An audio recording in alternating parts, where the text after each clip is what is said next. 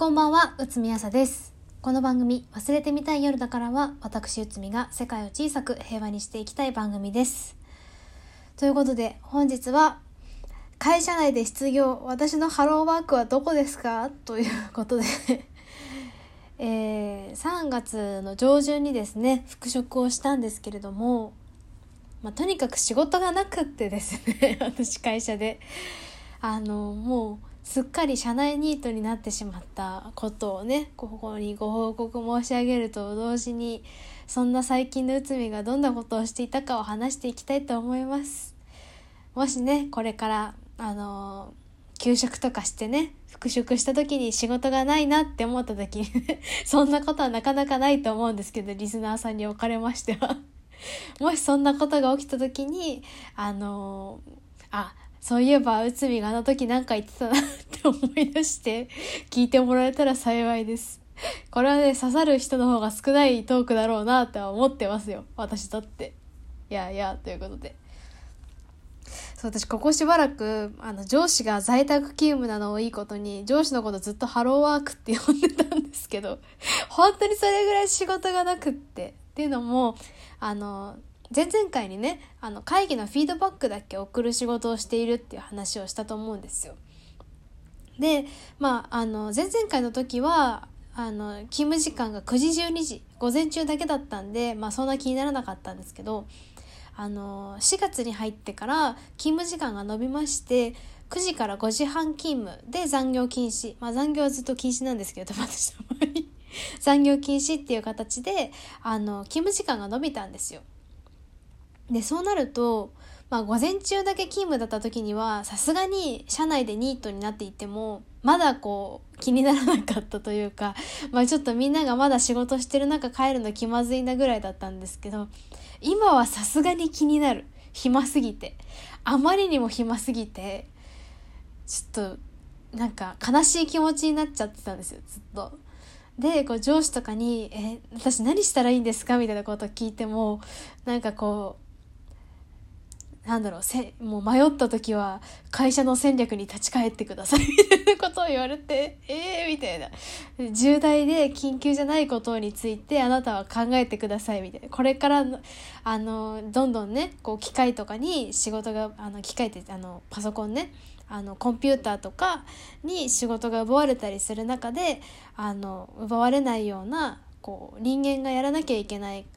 高度な仕事について考えてください、将来も残る仕事について考えてくださいみたいなことやれて、そんなに高度な頭してねえよって思いながら、一生懸命人間がやるべき仕事について思いを馳せていたわけですよ。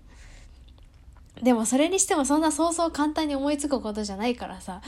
もう本当にやることなかったんですよ。でもうやることなさすぎて、前回紹介したフィットビットがね、定期的に250歩以上歩きましょうみたいな運動を促してくる以外の仕事が本当になくて、私はオフィスの中を定期的にぐるぐる散歩しているだけの女だったわけですよ。でもさすがに同僚の目が痛いわけですよ。もう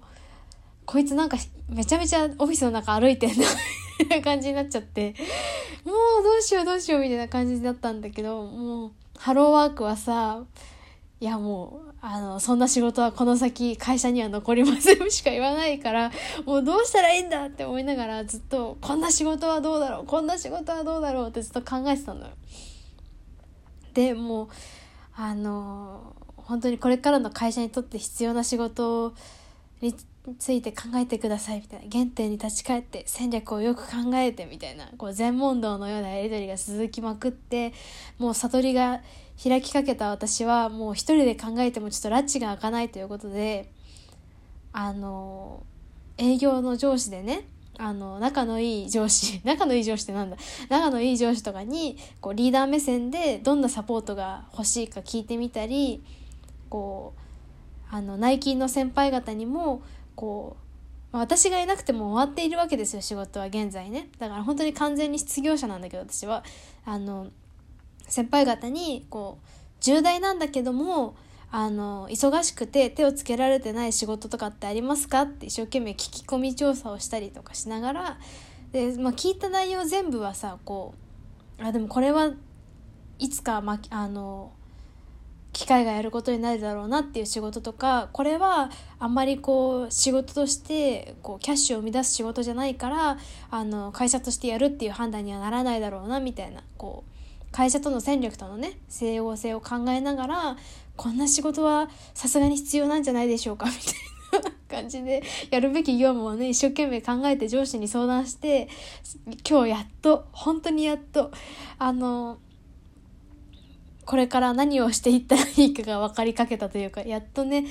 会社の中で就職の糸口を見つけました。私は本当にもう今日配信だから今日中にどうしてもね就職の糸